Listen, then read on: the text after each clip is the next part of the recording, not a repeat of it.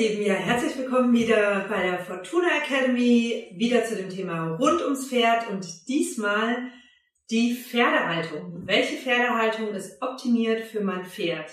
Das alles gleich nach dem Intro.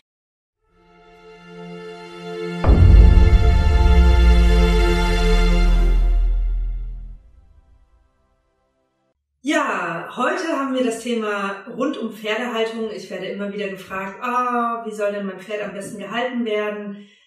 Da gibt's natürlich grundlegende Wissensthemen, die, äh, die man zuerst mal verinnerlichen sollte. Und dann kann das jeder für sich entscheiden. Natürlich werde ich eine Empfehlung aus, ähm, ausdrücken, aber es soll zuerst mal eine Aufklärung dienen. Also, was ist denn ein Pferd? Ein Pferd ist ein Tier, was in der Herde lebt. Ein Pferd ist ein Tier, was ständig auch in Bewegung ist. Ein Pferd ist ein Steppentier. Also sprich, ein Pferd ist nie an einem Standort über mehrere Stunden, so wie wir Menschen. Wir Menschen legen uns mal acht Stunden hin zum Schlafen, naja, manche sechs, ähm, oder setzen uns hin und gucken Fernsehen. Wir haben eine ganz andere Modalität in uns als ein Pferd. Ähm, oftmals wird das aber aufs Pferd projiziert, aus verschiedenen Gründen, weil man ähm, vielleicht empathisch ist, aber das Hintergrundwissen nicht hat, weil man das anders nie kennengelernt hat, außer nur die Boxenhaltung, ähm, weil man ja das Wissen einfach nicht vor, äh, zur Verfügung hatte oder kein, keiner was erklärt hat. Also grundsätzlich ein Pferd ist ein Herden- und Steppentier, sprich es braucht kontinuierliche Bewegung, kontinuierlich Futter, Raufutter und kontinuierlich die Möglichkeit, mit seinen Artgenossen in, also direkten Kontakt zu stehen. Ja, und wenn ihr jetzt die drei Punkte ähm, berücksichtigt, dann äh, können wir uns mal neutral auf die verschiedenen Haltungsformen jetzt mal äh, zuwenden. Ja, wir haben altertümlich bedingt schon immer die Boxenhaltung. Ähm, ja, seit vielen Jahrzehnten, ich bin auch damit groß geworden, dass Pferde in der Box standen. Ähm, in manchen Gegenden gab es dann natürlich, gerade wenn man Richtung ähm, ja, Süden gefahren ist, also sprich Berge Österreich, also jetzt nicht ganz in den Süden, sondern ähm, nach Österreich, da war es üblich oder da waren die Pferde immer draußen, aber hier in unserer Region waren die Pferde oft in Boxen gehalten. Wenn man es nicht anders kennt, ähm, dann stellt man erst vielleicht die Frage, wenn man sich mit Pferden auseinandergesetzt hat. Das ist dann äh, der nächste Schritt. Ich setze mich mit Pferden auseinander und beobachte die. So, jetzt beobachtet mal das Pferd in der Box. Was macht das denn? Es steht auf, ich sag mal, vier mal vier Metern und ähm, deckt diesen kompletten Raum mit seinem Volumen halbwegs ab. So, ist so ein bisschen wie der Mensch, der auf dem Dixie-Klo ähm, stehen würde. Ne? Also so vom Größenverhältnis her und von dem, ähm, ja, was man so vergleichen könnte, ist das so von den Proportionen ganz ähnlich. Ähm, das Pferd, da wo es ähm, sein, seine Befindlichkeiten ablässt, sage ich jetzt mal, da frisst es auch. Wäre für uns Menschen gedacht, ähm, auf dem Dixie-Klo gibt es auch Mittagessen. Ähm, das mal so zum neutralen Blickwinkel auf die Box ähm, gesehen. Dann gibt's natürlich noch die äh, Möglichkeit, dass Pferde über die Gitterstäbe sich mal beschnuppern oder teilweise sogar gar keine Gitterstäbe haben, um ähm, drüber zu schauen und dann doch ein bisschen Kontakt aufzu, aufzunehmen. Ja, das ist eine ähm, temporäre Lösung ähm, oder eine Möglichkeit, die es hier in unseren Breitengraden überall wiederzufinden ist. Das nur zur neutralen Betrachtung. Jetzt kommen wir zu der nächsten Form, die Boxenhaltung mit einem Paddock davor. So, jetzt hat das Pferd die Möglichkeit, auf einem ähm, etwas längeren Grundstück, ähm, beziehungsweise das ist eine Doppelbox sozusagen, Länge meistens ähm, sechs Meter sollte es mindestens lang sein, so ein Paddock. Ähm, die Breite hat es meistens dann von vier Metern, so von der Box.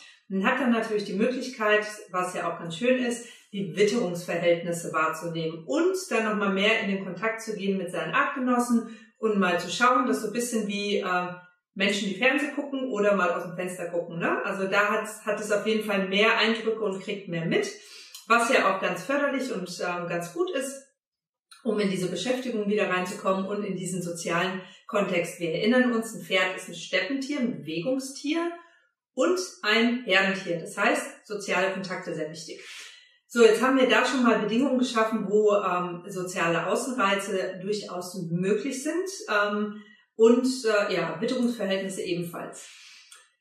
Jetzt ist aber oftmals so, und das habe ich leider Gottes in all den Jahren auch mal gesehen, dass Pferde auf dem Paddock, je nachdem wie der Paddock ausgelegt ist, ist das ein Steinpaddock, also ist es eine rutschige ähm, Unterlage, Bodenunterlage, dann ist die Verletzungsgefahr oftmals wirklich hoch. Also ähm, so gern ich diese Alternative sehe zur Boxenhaltung, ähm, ist es eine, äh, ja, eine Alternative, die auch Gefahrenpotenzial in sich hegt. Ne? Dass die Pferde vielleicht der Nachbar, ein neuer Nachbar dazukommt und ähm, die äh, toben vielleicht auf dem Paddock zuerst mal rum oder agieren. Da ist natürlich auf dem engen Raum, weil es ja doch ein enger Raum ist, die Bewegungsfreiheit und die Ausweich, äh, Ausweichfreiheit nicht gegeben.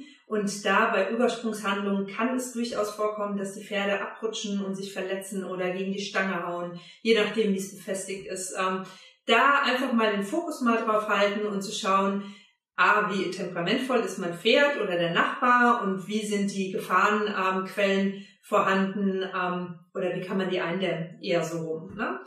Ähm, ja, also das ist die Nummer zwei. Jetzt kommen wir zur Nummer drei. Da haben wir ähm, die Möglichkeit, Pferde artgerecht zu halten auf einer großen Fläche mit Artgenossen. Also meistens ist es ein Offenstall. Das heißt, wir haben eine über, große Überdachung und im besten Fall auch noch unter dieser Überdachung beziehungsweise an einem separaten überdachten Futterplatz ähm, dann Heu ständig auch zur Verfügung und äh, die Möglichkeit, sich zu wälzen, auch mal äh, rumzutoben, Ausweichsmöglichkeiten auch in dem Unterstand. Das heißt, rangniedrige Pferde, und das ist ganz, ganz wichtig, sei es jetzt die älteren oder rangniedrige im ähm, gänzlichen, die benötigen immer nochmal separaten Platz oder Raum, um sich ausruhen zu können. Sonst tun die das nicht. Und das führt oftmals ähm, zu ja, Schwäche, äh, Schwächung des Immunsystems, generelle Schwäche. Das ist wie wenn wir ständig unter Anspannung oder ständig im Ausweichmanöver sind. Das heißt,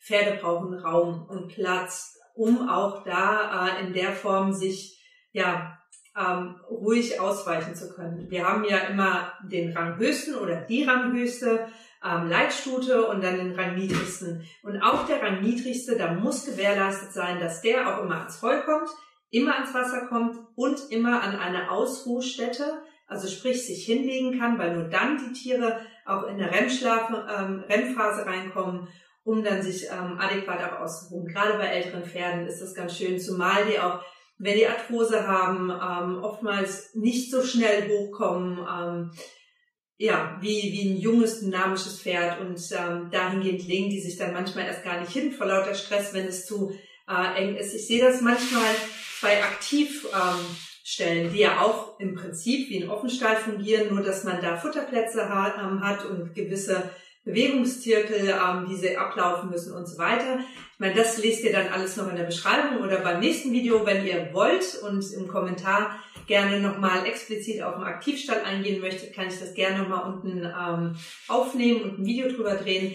Aber im Prinzip im Prinzip ist es das Gleiche, nur da habe ich leider Gottes jetzt oftmals gesehen, dass die Aktivstelle viel zu komprimiert sind. Das heißt, viel zu viele Pferde auf einer Stellfläche, ähm, die gar nicht darauf ausgelegt ist. Und da ähm, kommen teilweise ganz horrende Verletzungsgefährlichkeiten ähm, vor. Also da hatten hatte ich oder war ich schon dabei, wie ähm, Pferde dann äh, ja den Kopf sich eingeschlagen haben, gegenseitig, weil das einfach zu eng war. Ähm, also da bitte ja, ein Aktivstall aus unternehmerischer Sicht bringt natürlich mehr Geld, aber ähm, nichtsdestotrotz das Wohl des Pferdes steht immer an, an erster Stelle. Und wenn man jetzt nur, weil vielleicht noch ein Pferd reinpasst oder naja, im Endeffekt da nochmal der Umsatz gesteigert wird, dadurch ähm, eine Gefahrenquelle entsteht, das ist nicht der Sinn und Zweck eines Aktivstalls, auch nicht einem Offenstall.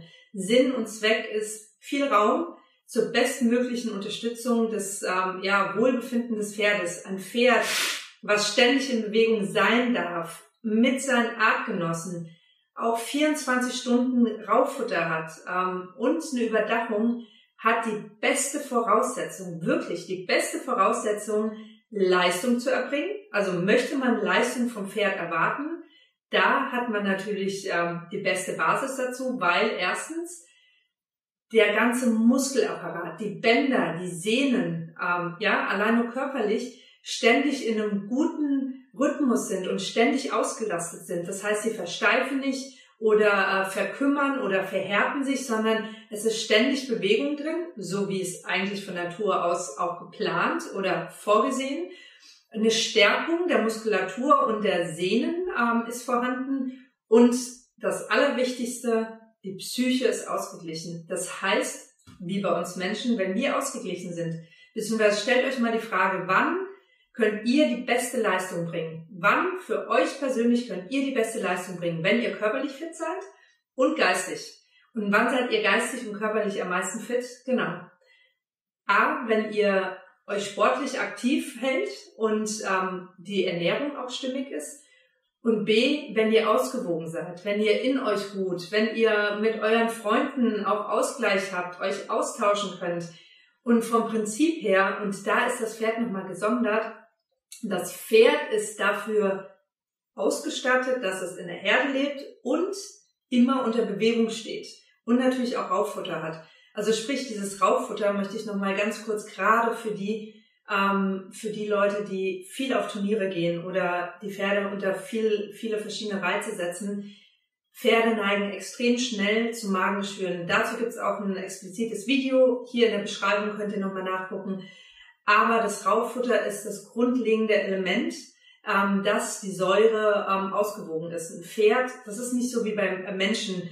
Ähm, Pferde haben eine ständige Produktion. Das heißt, sie brauchen ähm, das Heu, zumindest das Heu immer, ähm, damit das ausgewogen ist, einmal für den Magen, keine Magengeschwüre und auch nochmal für die Psyche. Dieser Kaufvorgang, der äh, agiert auch in der Psyche. Das ist auch ganz wichtig. Das heißt, nochmal ganz kurz gefasst, wir haben in der Offenstallhaltung die Möglichkeit immer gegeben, dass das Pferd sich in seinem Tempo bewegen kann, austoben kann, ausgleichen kann, körperlich ähm, mit seinen Artgenossen den psychischen Ausgleich findet und dementsprechend auch noch mit der adäquaten äh, ja, Rauffutterzufuhr ähm, einen, einen großartigen Ausgleich hat. Also das sind die drei Bausteine für ein ausgewogene ausgewogenes und gesundes Pferd. Und äh, damit gehen, könnt ihr alles erreichen, beziehungsweise habt eine Basis, womit ihr auch alles erreichen könnt. Seid jetzt im Turniersport. Also ich kenne beziehungsweise auch aus der Betreuung heraus von wirklich hochgradig äh, teuren Pferden äh, im Rennsport oder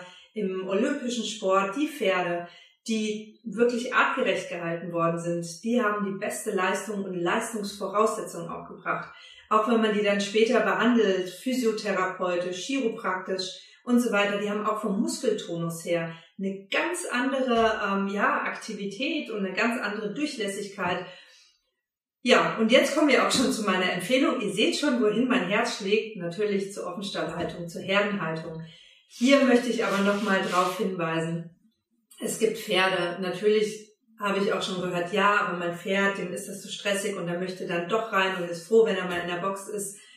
Ja, dann ist das auch in Ordnung. Aber ähm, dann, dann ist der vielleicht nachts in der Box und tagsüber draußen mit den Herdenkollegen. Das ist vielleicht auch für ältere Pferde oder ganz rangniedrige Pferde, die wirklich ihren Ruheraum benötigen, auch eine Alternative, dass man für ein paar Stunden den ähm, irgendwo hinstellt ist durchaus möglich. Ich möchte es auch nicht bewerten ähm, oder ab, ähm, abschätzen, um Gottes Willen, aber schafft die Möglichkeit, dass eure Pferde in der Herde stehen, dass eure Pferde möglichst viel Bewegung in Eigenregie umsetzen können, weil die eine Stunde oder dreiviertel Stunde oder meinetwegen zwei Stunden, die da geritten werden, das ist kein Ausgleich fürs Pferd. Es ist natürlich, ähm, ja, so wie wir ins Fitnessstudio gehen würden, mal äh, klar, kleiner Power-Info, aber das ist nicht der wahre Ausgleich. Also dementsprechend, ähm, wenn ihr Boxenhaltung habt, dann schaut einfach, dass ihr einen guten Ausgleich findet mit äh, Koppelhaltung und schaut auch bitte drauf, dass euer Pferd immer ausreichend Heu hat und das eigentlich 24 Stunden